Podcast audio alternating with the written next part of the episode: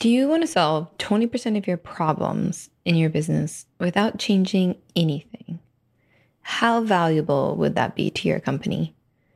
What if I told you that in just two days you could understand the current state of your business and operations with 100% accuracy, get all of your departments on the same page and excited about moving toward the future ideal state? Stop assuming what is happening in your process and get crystal clear with visualization and feel total peace of mind and safety when you get rid of the chaos in your day to day. Plus, a finished flow that's so good you'll want to show it off to everyone. This is why I am so excited after so long of thinking about doing this to announce my brand new offer to you, which is the Flow State Workshop. You see, I have typically only worked with clients over year long plus containers. And for the first time ever, I'm making such a valuable part of my services available to you in just two days. So, what is the workshop exactly? It's a two day virtual experience where I take you and senior leaders through a tool to map out the entire flow of your goods and information over time, to map out one use case area of the business to understand the current state and solve problems. Better said, it's process mapping. Most methods of process mapping aren't necessary and honestly are overcomplicated and siloed. They're for your Boeings and 3Ms of the world. Plus, everyone thinks process mapping is the same, but this is where they get it wrong. There are so many nuanced methods for doing process mapping effectively. And this is where the goods and information flow comes in. It's the secret sauce because it's the only one that works. I honestly don't know why it's not taught more, considering it's the tool that Toyota uses for everything, and not to mention it's the first step of every process improvement we would use at Toyota. So you literally quite possibly cannot do process improvement without this one tool. Inconsistency in your processes is actually what's contributing to the breakdown. With this two day virtual workshop, you'll get crystal clear on the current state of your business so you have a very, very strong foundation to solve problems. And the best part is that honestly, you don't actually need to start anything new. You don't need to disrupt anything or have a revolutionary idea. Contrary to popular belief, process isn't only for manufacturing either.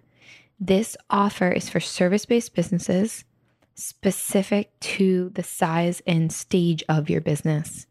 Plus, it's common to think that process is going to take you away from your uniqueness. And I promise you, it is actually what helps you stand out more. So if you're ready to finally get clear in just two days, head to the link in the show notes, or you can visit hillarycorna.com forward slash workshop to apply now. Now, on to today's show. Welcome to the Unprofessional Podcast, a place to explore the boundaries of work, humanity, and culture. I'm Hillary Corna, your host and founder of The Human Way. If you're ready to break out of the box, say goodbye to business as usual, and usher in a new era, one that's more human, you found the right place. Join me and fellow unprofessionals as we dive deep on what it takes to create human centric organizations and become fully human leaders. Welcome home. Welcome back, everyone. This is your host, Hillary Corna. Here we are on Unprofessional, talking about all the things that cross the lines between personal and professional. So I'm so excited to have here today an interview that has been months, months, months in the making because she's that amazing, Kalika Yap. Hello. Hi, Hillary. How's it going? So nice to see you again. Oh, I always enjoy our conversations, and I'm just so elated to share you with the world, especially communities that might not know who you are. So, because you have such a vast platform, I'm going to go ahead and allow you to introduce yourself to the best of your, like, whatever brings you joy, how you want to introduce yourself today. Sure. So, just to everyone, I met Hillary because she was on my podcast, the Entrepreneurs Organization Global Podcast called Wonder. And she was really just such a dynamic personality. And so I'm, I'm so excited to be with you here again. But I'm a serial entrepreneur. I own two branding agencies. I was the inventor of the LuxLink purse hook. I have worldwide patents on it. I own a waxing salon in Honolulu a social media agency called Tangerine. And my daughters uh, started a comp- company, which I also helped helped um, help them with, uh, called Conscious Kids Cookies. Mm. I think that's it. Oh, I'm also an author. I wrote the book, the little brand book. and I am an active member leader with EO. I'm a former uh, president of the Entrepreneurs Organization in Los Angeles. AKA Badass. So this is why I, I mean I wanted to have you on the episode for so, on an episode for so many reasons, but I specifically love how you defy labels. And so if you, you know, really when you're talking to your friends and you think about labels and how you introduce yourself, are you at this point now where you introduce yourself as chairman level? Like, yeah, I'm you're aiming towards chairman level. I don't operate the businesses, I'm aiming to own the businesses. Or what name do you call yourself? Like how do you associate and relate to yourself right now?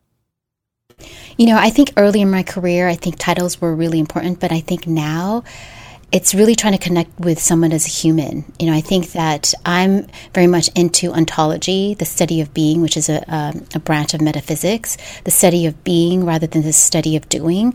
So whenever I meet someone, it's it's not like what do you do? It's just what do you know? What excites you? What are you passionate about?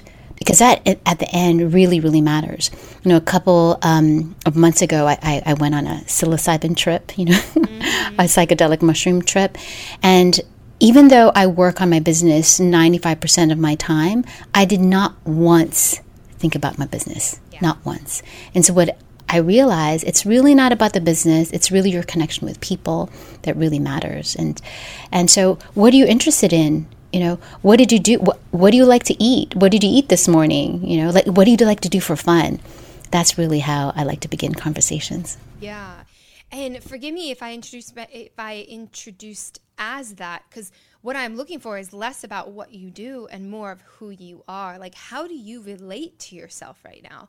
It could be chairman it could be artist it could be creator it could be entrepreneur. Like where are you in terms of how you relate to yourself um, I think that, you know, oh, I think we all are infinite and potential eh, beings. So, um, I think on my on my Instagram profile, I have avid meditator, mom, inventor, author, serial entrepreneur. I have those titles, but I think that we're we're definitely a lot more. Uh, we're, we're we're beyond those those titles. We're we're, we're in, incredible human beings with extraordinary uh, magnificent potentials.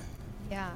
Well, and what I see you as, if I may, because I, I see all the things that Kalika just described to you and all the things that she's done, one might believe like, how do you even sleep at night, right? Or how do you balance all of those? And the fact is, you're not in the role of operator for all of them, correct? Well, I really believe it's energy, not time, that's the indicator of high performance. It's energy is money, money is energy, it all flows. And I think that when you take care of drinking your water, taking doing 10,000 to 20,000 steps a day, eating right, that's where you, uh, calming your mind through meditation, that's really where you're getting, because at, in reality, a lot of the things that we have to do only takes like 30 seconds. Make that phone call, pick up that email, you know, write that write in your gratitude. No, no, that takes a little longer. Write a, a, a, a, note of gratitude to someone. Acknowledge someone. It only it doesn't take that long. But why do we hold ourselves back? We hold ourselves back because because we're constantly analyzing in our mind, you know. And I think that there's a big difference between analyzing, you know, like squeezing all the data out of something, wringing, wringing a towel of information, as opposed to stepping back and observing. How are you being in this moment? You know, rather than asking yourself, what's wrong with me? What, what, what do I need to fix? Ask yourself, you know, how can I contribute to the world?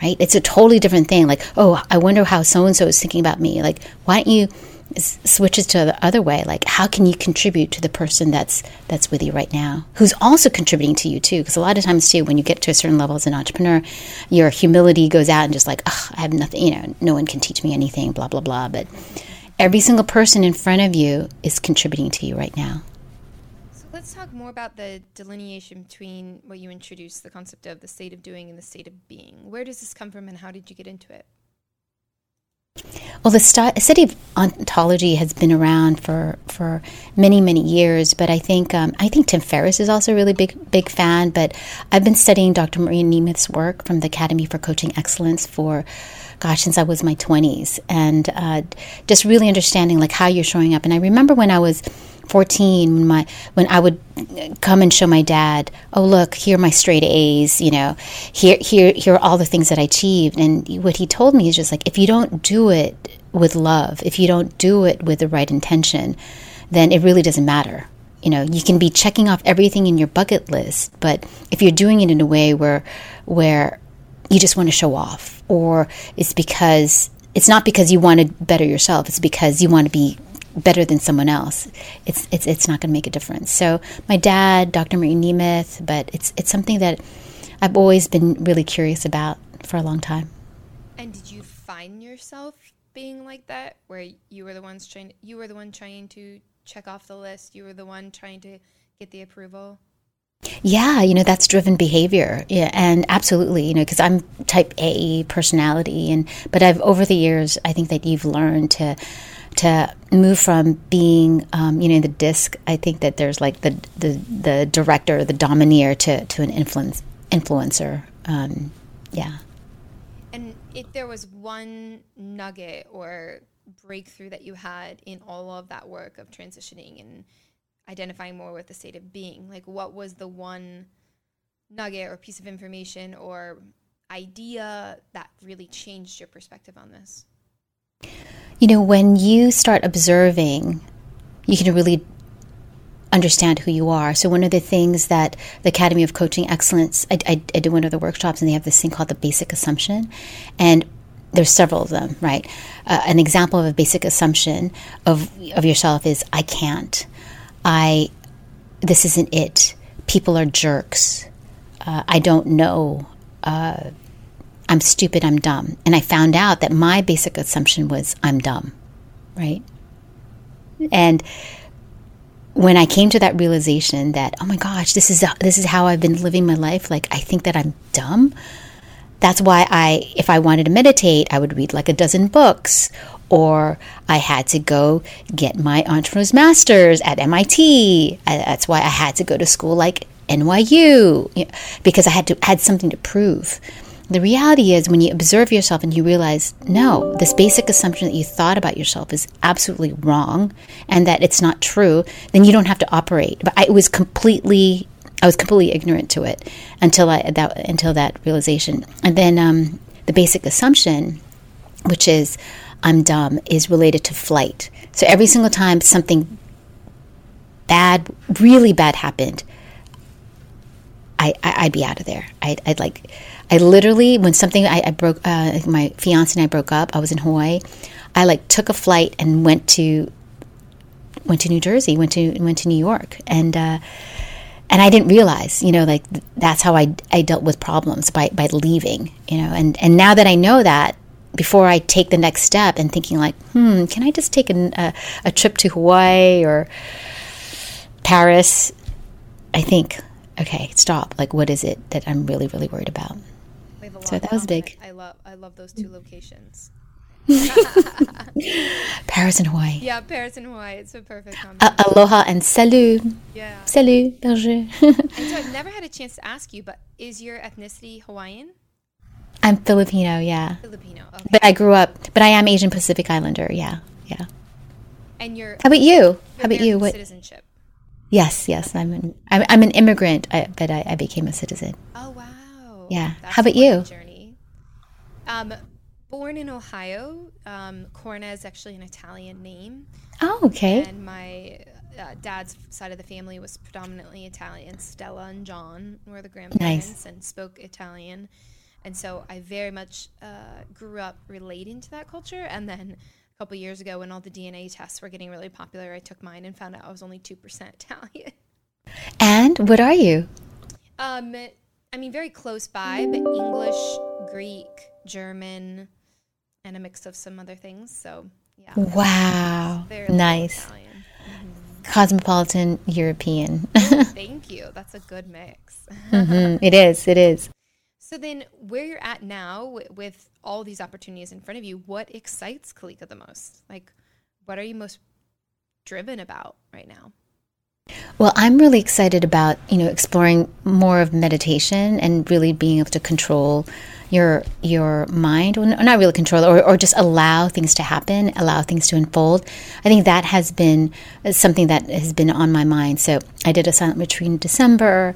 I'm doing another one at the end of the year. I'm going to be taking a mindfulness course uh, at UCLA, a whole year, two two year long program so that I can get deeper into meditation. On Sunday, I walked with monks at the Deer Park Monastery. So just really exploring um, the, the wisdom traditions, I think, is, is something that is really important to me because anything that you learn, you know, through wisdom, you can take it through the rest of your life. You can take it to yourself, you can take it to your friends, you take it to your family so that you can you basically wherever you are, you're showing up as a person that you want to be.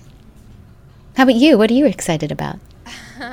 well, I'm excited to get back into my Vipassana meditation practice. Did you did you do Vipassana specifically? Yeah, yes, yes, oh, yes, at, at, at, Spirit Rock. But I also am trained with Transcendental Meditation as well, too, which is completely different. So mindfulness yeah. is so many different ways to do that's it. Yeah. One of the things about meditation that's so perplexing, I think, for most people is there's so many different kinds. There's just yes. endless types, whether it's visualizations or um, body sensation observations, which is more of what Vipassana is. And um, so, yeah, I practice Vipassana, but before COVID hit, I used to go once a year. And now that, um, you know, ever since, basically, I haven't been able to go back. And only now am I looking at dates for the new year. My favorite 10 day Vipassana silent meditation dates to do are over the new year it's so powerful being there at the end of the new year and the start of the new and then to come out. It's just one of the most unreal experiences. That's good. I'm doing it the day after thanksgiving and the first week of uh, december. But yes i know because you but they're packed you know and so they the, are the, packed. They're yeah they're packed so fast. they're packed. And so that's why i'm just like ooh with covid last year. So but uh yeah one of my friends did it. yeah Oh yeah. Oh yeah. Mm, yeah. Yeah. I, I, had to. I had to wear. I had to wear a mask indoors. Yeah. Wow. Even mm-hmm. during meditation. Mm-hmm. Mm-hmm. Wow. So for anyone who's listening who's interested, vipassana is spelled V I P A S S A N A, uh, and it's the form of meditation that the Buddha used to reach enlightenment. So very specific type of meditation, but it's a practice of observing your sensations and learning to separate the mind from the body. All right, so you're studying meditation a lot. You still have these companies under your belt. Are you still active in EO? Yeah, I was actually at an event yesterday for a past presidents panel where we were sharing, mm. you know, to the new incoming board. But yeah, I'm active through doing the podcast for EO that's that's primarily where I'm focused on. And you're still an EO member. Mm-hmm. Yeah. Mm-hmm. And so, w- tell me, in your mind, the direction that EO is headed. Well, I, I like that it's really evolving. When I first joined in 2008, uh, it was really I was really one of the very few women that were was part of it. And then uh, now, you know, I remember uh, trying to apply for a forum, and they were like, "Oh, we don't really want you because you're a female." And now it's the total opposite. Now there's we have a diversity inclusion chair, a diversity equity inclusion chair, and it's really fantastic to see how the organization has evolved. Yeah, I actually just spoke at EMP last month at MIT, the program you did. Wow. So did you see Dr. Maria Nemeth, or which which uh, which week did you? Uh, it's year one. I did. Oh, gotcha, one. gotcha, gotcha, gotcha. Yeah. You did the full nice. year, three year program, right? Mm-hmm. Yeah, yeah. Mm-hmm. Incredible. Mm-hmm. Yeah. And at that time, what business were you running? All of them. 2016. It was just recent, 2016. I had all of them. And are you in a position of CEO for all of them? Mm-hmm. Yeah. Okay. Well, not not the the conscious kids cookies. My kids are CEO. I'm sort of like a backseat entrepreneur in residence. and which of the businesses are like the most exciting for you right now? I think I, you know, my first business, Citrus, is always exciting because it's a digital agency and it's constantly changing and and moving. You know, short form video marketing is so big, especially with TikTok. So I love that the landscape is changing so that I have an opportunity to also learn. You know, I, I, I love, um, you know, learning new tools and and because everything changes so uh, sometimes it, it, it makes me I'm like, how many times do I have to change this type of software? But you have to unlearn these tools so that you can grow. Why two agencies? You have two. Yeah, one of them is, is specifically for female entrepreneurs. And the other one is a bigger corporations, which is a totally different sell, uh, totally different target audience. Yeah. Got it. Mm-hmm. Yeah, it's interesting. Um, one of the things we'd always say at Toyota is Toyota doesn't believe that they're always going to be in the business of cars. They actually believe they're in the business of mobility. That's right. They, they know what business they're in. Yeah, the waxing company is not in the business of waxing your eyebrows. We're in the business of confidence, building confidence. Mm-hmm. And it's so, I think it's really interesting when you hear that because, to your point, if things are always changing, you know, I'm in process. My expertise, everything I know about the world is process. And what I ultimately do is change is going to happen. So let's uh, manage the change to get better results. There's a way to change better than to react to change, to react to the circumstances, right? And so when you realize that you're in the business of something bigger, then it's the whole idea is we're going to be in this business no matter what so we have to change with it because it won't always be cars so as you said like with the tools it won't always be uh, even digital services for to some extent you might end up turning into a software company yourself or who knows what else but it's when you adopt the mindset of like change is inevitable so how do we change to keep with the bigger mission of whatever that business is I always thought yeah, was so fascinating. That's a great point. That's a great point. We're in the business of clarity. Mm, so good. Mm-hmm. And so LuxLink, I've been, I haven't actually had a chance to talk to you about LuxLink yet, but I love this because, as you know, I used to work in Asia, specifically the Philippines, and someone actually gave me one of these, not your brand, but gave me a purse holder, a purse hook um, at a business trip in the Philippines because I didn't have one, and my purse was on the ground. And this it was this SVP at the Toyota distributor. And the next time I saw him, he said, "I have a gift for you." And I remember being like, "I have no idea what this is." And he showed me how it worked. And you hook it on the side of the table, and it holds your purse. And the exact thought that I had was, "Why is this not in the states?" So talk to me about LuxLink and where you guys sell and like who your typical customer is. Yeah, I invented in 2006 and I got my patent in 2010. But um, yeah, we, we do a lot of licensing agreements and a lot of distribution. So we have licenses with a whole host of companies. Uh, Things Remembered, J.C. Penney, Hello Kitty. You know, like there's there's a whole bunch. Michael Kors. You know, so they license my product. Um, so wherever they sell it, um, you know, a lot of promo companies are also our licensees as well. So perhaps it wasn't it wasn't our brand, but perhaps they did license it. right, right. Yeah. I love it. It made me so happy when I saw that. I couldn't believe it. Yeah. And so when you think about all of your products, you know, you're in the waxing business, the, the, confidence business, the clarity business with digital services, you obviously have product in retail. Like what motivates you these days? Well, my goal is to really help female founders succeed. So I'm also an entrepreneur coach. So that's something that I've been doing uh, for many years, but didn't realize that I was really serving as a consultant as as opposed to a coach, which was is completely different. I was just blown away when I'm. I thought that they were the same thing, you know. So, so so I've really been trying to, and it gives me such joy to be able to help um, entrepreneurs grow, and it just is so satisfying. I didn't think that I was going to like it as much. I was really doing it primarily to improve myself. The more that you can improve yourself as a human being, the more that it affects the circle of people that are around you. And now, you know, just being able to to, to be in the presence of these incredible humans who are, are, are trying to change the world is, is, is wonderful. So let's talk about that. What did you learn is the difference between a coach and a consultant? So a consultant tells you what to do, a coach helps you discover using the tools that they provide who you are. No one really wants someone to tell them what to do. So with the exercises, with the tools, you discover what's important to you in life. And a coach is not someone that's going to hold you back from experiencing challenges because life is one big challenge. It's how do you arm yourself with the right tools to remember who you are and remember how you want to show up in this world. So that's a difference. A consultant you pay to say, "Hey, you know what? Uh, you know, I'll build you your website. I'll yeah. help you with your search and optimization. I'm going to you're going to pay me to do something for you." But a coach helps you discover and unlock the infinite potential that that's you. I love it. Yeah, it's funny whenever people um,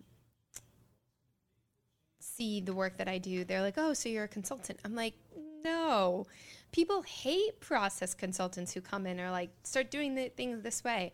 I actually never give them the answer. I'm not in the business of giving them the answer. And part of like what I often say to them is, "Who am I to come in and say what the answer is?" You know, which I think is why women in business is so valuable to have the modesty and humility. I think in the short term, it doesn't give people the answer that they want. In the long term, it benefits them more sustainably because it guides them to find the answer on their own.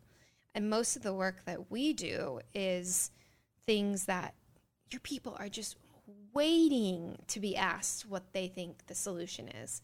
It's just sitting inside of them. It's just they're never given the space freedom, creativity, autonomy, and authority to pursue their ideas. I mean, I just had a, a client call that I uh, we're about a year and a half in, and the one of the entry level positions, the team members that's on our team doing this work joined right as we started our activity. And she was saying to me, I've never seen a company that actually trusted my ideas and to turn them into action. And I'm like, Unfortunately, that's the utter truth, right? The majority of most companies. So, yeah, it's interesting when you say the difference between coach and a consultant because you're exactly right. Most people don't really want to be told what to do. No, they don't. And then they also will forget. yeah. yeah. And plus, too, a lot of times, you know, when consultants give advice, it's, prescri- it's prescriptive, prescriptive mm. and tactical, you know.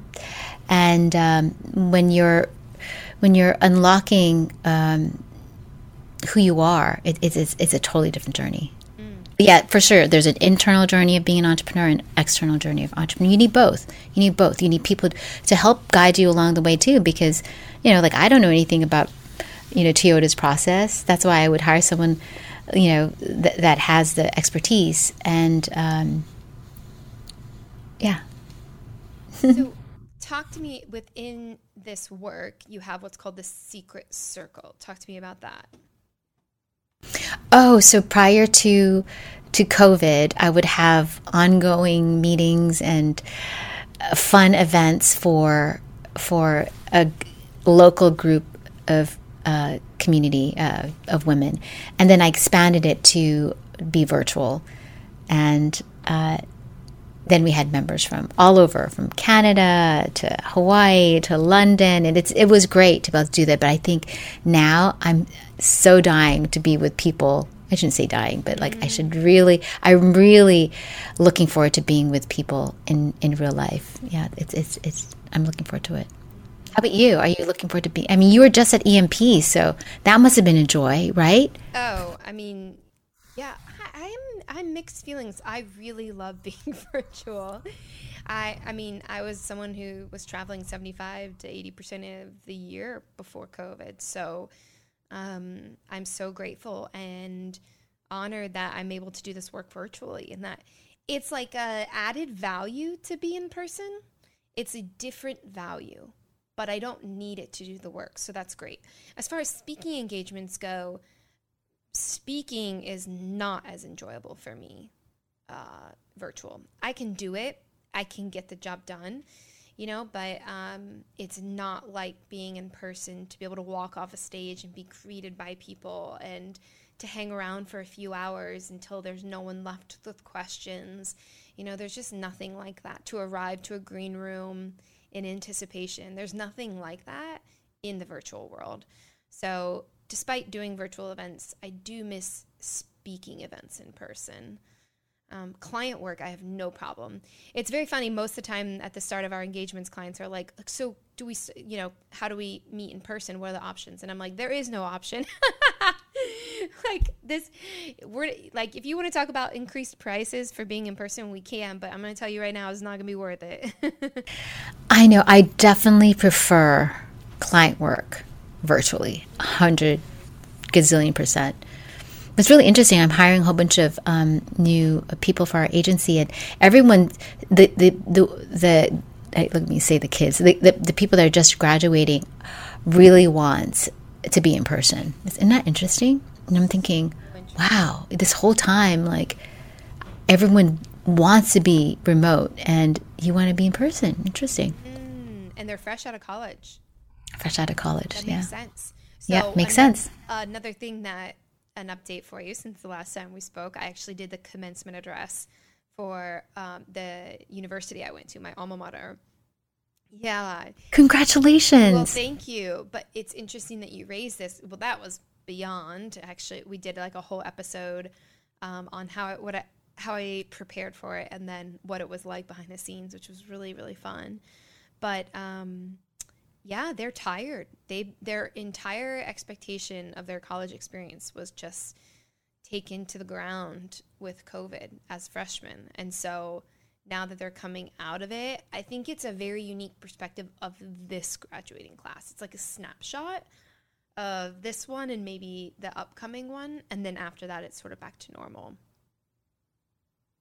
So they're wanting to come back or uh, they want in person because they've been virtual for so many years now. And it gotcha. completely changed their college experience. Yeah, that's sad. and so tell me about your family. Tell us a little about about them.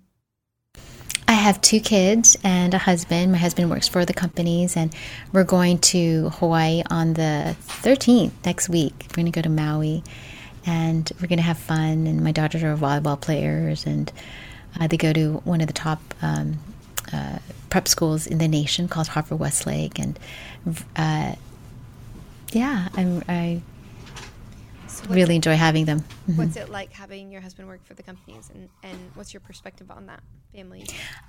I, I think that it really just makes so much more sense because he was working at a place uh, where he was getting there at 6 a.m. to and leaving at 3 p.m and he wasn't really seeing the kids and you know it's just it just makes more sense. He was working at bloomberg and he was there for 24 years and and uh, it's it's just easier you know when you know life is just easier when you don't have someone else to you know when you have to ask can we go on vacation? You know like I we do a lot of date days during the day so rather than date nights so we'll go and and, and keep in touch by having you know separate time just to talk and, and be with each other yeah, but it was definitely a transition because he was coming in as an employee to being an owner of a company, and uh, it, it's completely different, as you know. Mm. You know.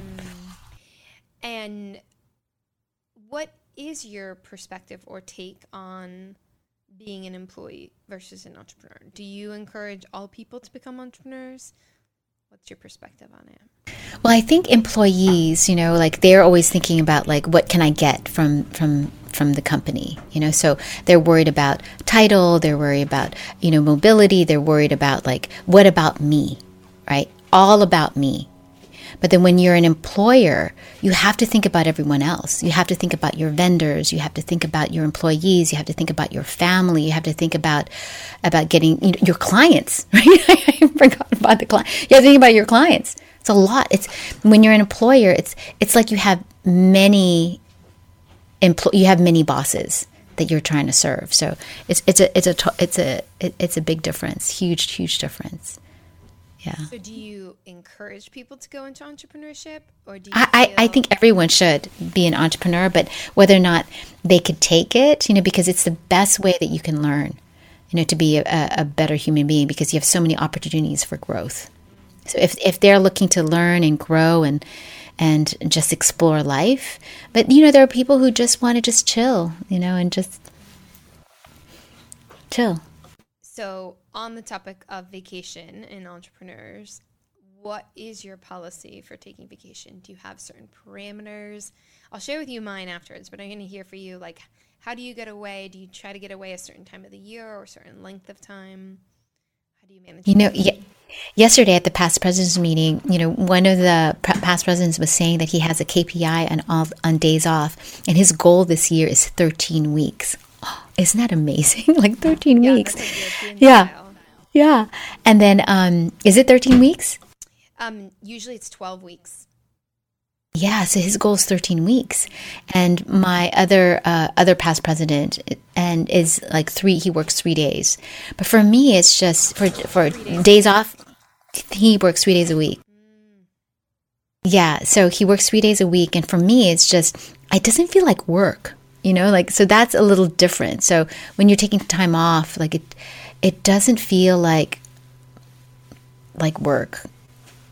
So, but we do. We have our standard end of the year trip to New Jersey. Our uh, you know trips to Hawaii, um, volleyball tournaments, and things like that.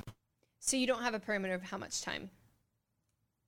Yeah, I feel like I'm always off. You know, I feel like like this morning I took. I feel like this morning I had like I took like two walks. You know, like you know, like that's why. And I think that we just have the freedom and flexibility. You know, so like when I was doing the silent retreat, like I literally was the last person to get in. I was on a wait list, and the day before is when they let me in, and I was able to clear my schedule. You know, like that's that's what you want. You know, to be able to just do that, to have that that flexibility. Like tomorrow, I you know I had mentioned earlier that one of my friends passed away, and his his funeral is suddenly tomorrow, and I'm I'm clearing my schedule, and and it, it's fine. You know, nothing's gonna nothing's gonna break. So one of the things that I do with my vacation policy, I actually really love this. I learned it from Gary Keller, the founder of Keller Williams, which is he try he not tries, he has achieved this. He takes one week off every two months. Oh wow, So basically every eight weeks, a week off, every eight weeks, a week off. So that adds up to six weeks a year I love that. minimum. Um, and then my husband and I do hooky days. We call them hooky days where we just play hooky. Aw, We just take off. excellent. So that's really fun. And then he is aiming to get his business to be, because he's also an entrepreneur, um, to a four day work week. Four day. There you go. I'm not trying to get to a four day work week, but I am at this point in juncture where I'm getting my days to end at 3 p.m. That's great. I really like this. I just notice, and anyone who resonates this, with this can steal this, but what I noticed my habits of behavior doing was I felt like by, you know, common expectations of society, I needed to work from nine to five.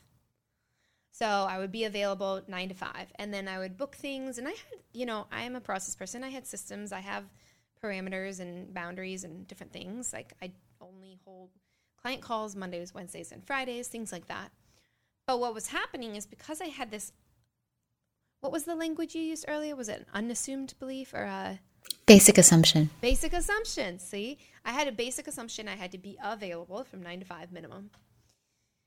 That then I would have these like blocks in the day that were just empty. Like I'd have a call and then I'd have 90 minutes of nothing. I'd have a call and then an hour or 30 minutes of nothing. So I started to think across the board because one of the one of the basic basic fundamental um, things you learn in process improvement is with all things with all processes you're trying to reduce variability. Reduce variability. And so if my variability in my in my day is like up and down and up and down how do i reduce it? So it's kind of like if you think of baking when you when you need dough to get the air out i'm like okay how can i get the air out of my schedule? So we rethought through everything with my va and i was like based on the actual work that i'm doing i could easily end at three o'clock like there is no reason i'm working until five Brilliant. so we had to make some new rules of engagement, move some things around. And what I found was by the time three o'clock hit, anyways, as everyone already knows, your performance just plummets. Like I was doing what would take me 10 minutes would take me 30 because I was tired. I didn't have as much focus or desire. So I'm like, ah, this is silly. So now we're just chopping off the 3 to 5 p.m. We're getting it to the point. I That's awesome. It's great, yeah. Like Yes. I don't I don't need Friday off. But the other the last thing I do, I love the Gary Keller thing, one week off every six every two months. I love that. A year, ending the day at three. And then one week a month I take off a Friday. Nice. So I don't need That's every wonderful. Friday off, but what I find is, yeah, one Friday off a month. It gives it gives me something I get giddy about. I'm like, Yeah, you're you're the boss. I'm gonna go see a movie on a uh, in Aw. the midday, or I'm gonna go shopping, or I'm gonna nothing lay by the pool, right? Like it. That is excellent. Yay! Okay, we'll steal whichever. Thank you. I think relaxing and recharging is really phenomenal. Uh, there's a master class by, I think, so there's this one woman, um, Doris Kearns. She wrote the book on um, leadership uh, about the presidents. And one of her chapters was the ability to relax and recharge. And she talked about the story of Abraham Lincoln, who took six months off. And when he was, he took his six months off, that's when he came up with Emancipate, Emancipation Proclamation. So a lot of good things can happen when you have time to relax and, and, and rejuvenate. it's interesting with um, the work even that we do with our clients in business uh, we make them take breaks in between go live so for anyone who's listening has heard a lot about what i do uh, we roll out go live. So v1 v2 v3 across the entire customer experience just like software rolls out updates to your phone we roll out updates to process. But we we force them to take a break in between because otherwise high performers they're just like okay now next next problem next problem. And the analogy i often use in this case is it's like going to the gym and anyone who lifts weights you know actually bench presses or Yes. does deadlifts and actually lifts really lifts you know that you cannot go from just one exercise to the next you are out of breath and you you physically cannot do it Can't. at all and so Yeah, because you're literally tearing your body apart, you know, and you have need time for it to heal. That's how it builds muscle. Yeah. Mm-hmm. And so we build into the pro into the experience of this work. We build in recovery. So good. Yeah, yeah. I So need to start wise. calling calling it that. I don't call it that. We we call it sustain the process and monitor results. There you Thanks, go. Toyota. But we need to start calling it recovery. There you go. There you're branding it. Oh my goodness. Okay, Kalika. So a Yes. question I ask all my guests on the Unprofessional podcast is what is your guilty pleasure? Speaking of. Guilty pleasure. I mean, the first thing that came to mind was meditation. Like I, I'm, I was, I'm, I'm like almost addicted to it. Yeah. Yeah, yeah, I about think- becoming a teacher? Well, I mean, it might be the same thing. Like I, you know, I'm taking the UCLA program for two years, and it's supposed to be for mindfulness teachers. But just like how I, I started coaching for myself, perhaps I, I don't know. I mean, I don't see myself as a mindfulness teacher, but I, I I'm I really enjoy the practice of of just being in the moment. Yeah. Well, I, That's what I'm addicted to, it's being present. amazing. I mean, for anyone that's How ever about had interest in Vipassana, yeah, I mean, similarly, um, I can't get enough of Vipassana. And every time I leave, I just like cry because I'm like, I don't want to go back. I, I just want to stay here in peace. Um, But you can take that practice with you. Oh yes, I know. Yeah, I know. yeah, yeah, That's yeah. the work, right? That's the real work. Otherwise, Yeah. you're a monk that lives in the forest. Um, I right now, which have gotten a lot from both Vipassana as well as Burning Man, is I'm really focused on doing less, but more importantly, enjoying more of whatever I'm doing. Isn't that just what life, how so an amazing, obvious, an not. extraordinary life would be? Yes. I actually did an episode because we went to Burning Man last year, and this is what really showed up um, at the Rogue Burn when there wasn't really a burn, was there wasn't as much to do. And so as a result, I mean, there was plenty to do, but like nothing like the real burn. And as a result, you found yourself judging and comparing. And so I had to really ask Judging what? myself, um, experiences at the burn, like, oh, this isn't as great as the one year when there was blank, and oh, well, I haven't seen this here yet, and why didn't anyone bring that? And so you, it really made like put a mirror to you and said like made you think to yourself like, why can't I enjoy whatever's in front of me? And so, um, also what I notice in the behavior specifically of high performance as well is like we tend to you see all my fingers are up. Like we tend to do 10 different things very slowly, like inch by inch by inch. But if we do like two or three things well, we can do them faster. And so I, I, I think just it's not really about essentialism or focus to me.